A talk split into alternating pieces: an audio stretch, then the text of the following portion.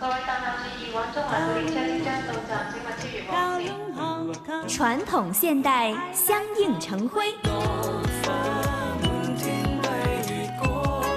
中西文化共冶一炉，东方之珠，动感之都，香港故香事。港故事。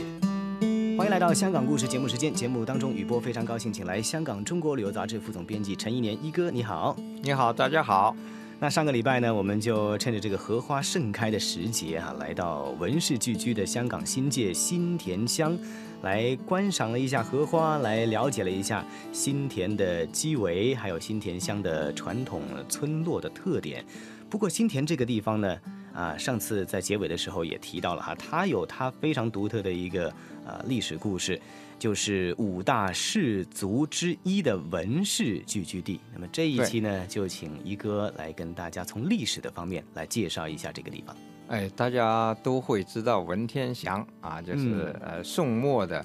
抗元名将文天祥。文氏呢，啊、就跟他有一点关系啊。嗯当然了，呃，他的始祖是堂弟，就是文天祥的堂弟啊，嗯嗯文天瑞啊。 ，OK，这一支啊，为了逃避援兵啊，就嗯逃到了广东啊，然后呢，又经过几代迁徙到了香港的新界、啊。嗯呃，其实香港啊是宋末啊，呃，很多皇族啊，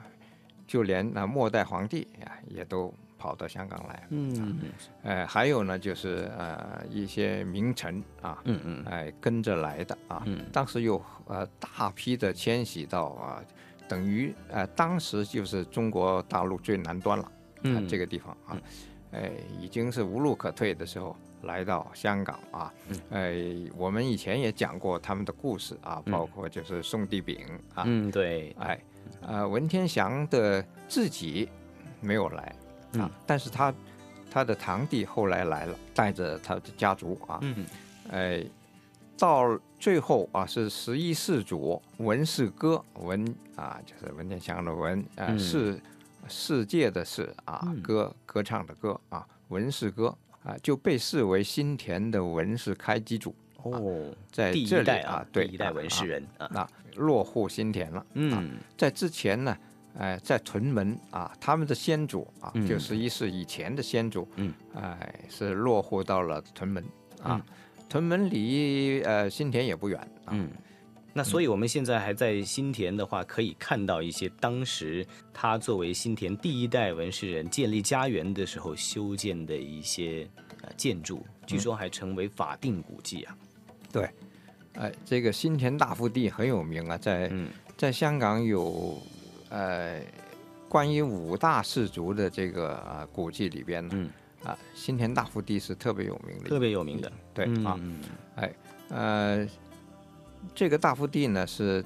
建于一八六五年，当时新田文氏的一个呃，就是特别出色的一个人物，叫做哦文颂鸾。哦，文颂鸾就是歌颂的颂、嗯啊，就鸾驾啊，鸾就是驾金銮的銮。金啊銮，对对对对对啊所以当时已经是属于清代了哈。嗯，因清代光绪十二年啊，嗯在一八八六年的时候，呃，中了进士啊，嗯呃，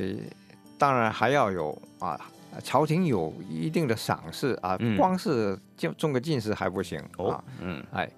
当时呢就被钦点任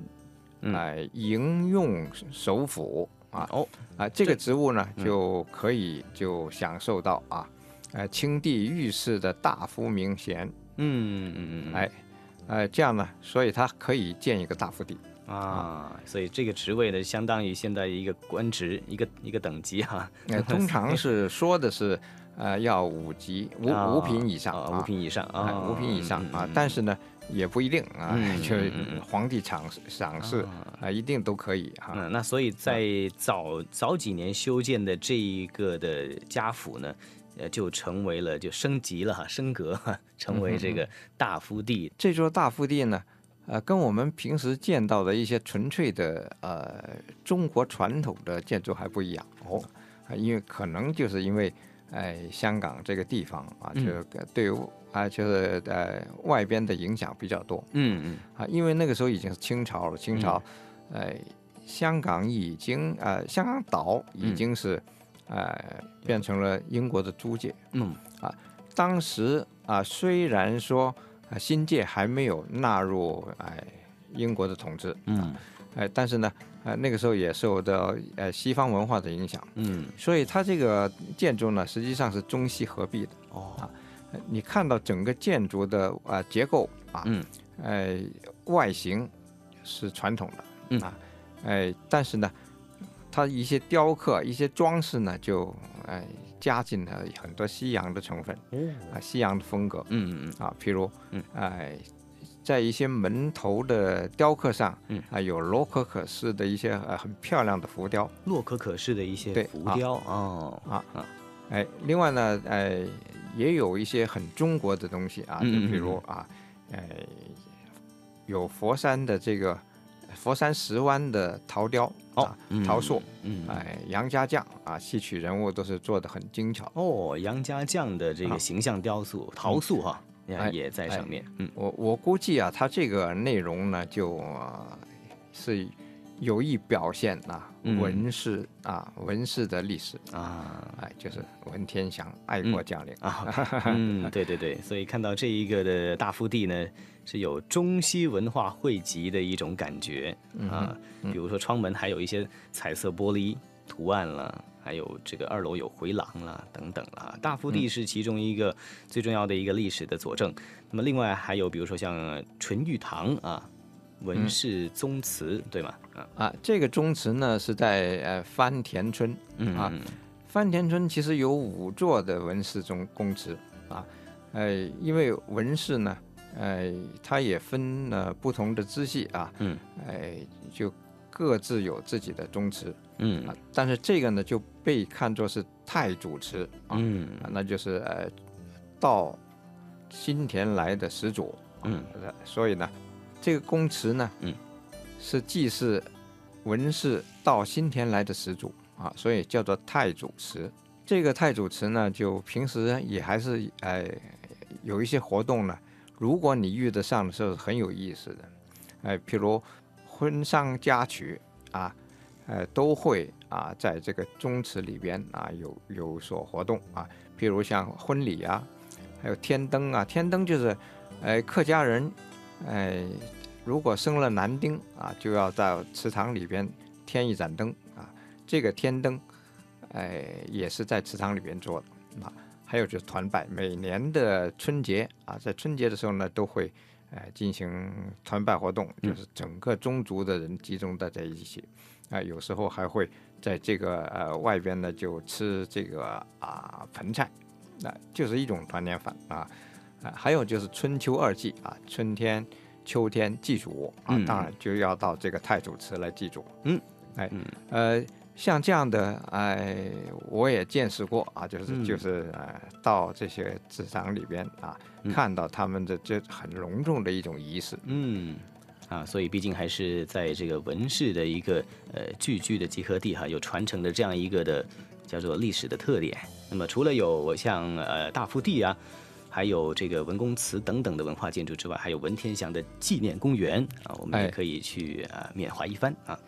离得很近的、嗯就是文天祥纪念公园呢，离大福定近啊。嗯这里的呃这个公园里边呢，有文天祥的在像啊，嗯还挺高的，六米的，哦六米的一一座呃文天祥像。嗯嗯整个公园呢有两公顷大，嗯啊，那不小了哈。在香港啊，很少有这么大的一个呃乡村的公园啊，嗯他自己啊啊的乡村公园，嗯啊，在这里呢，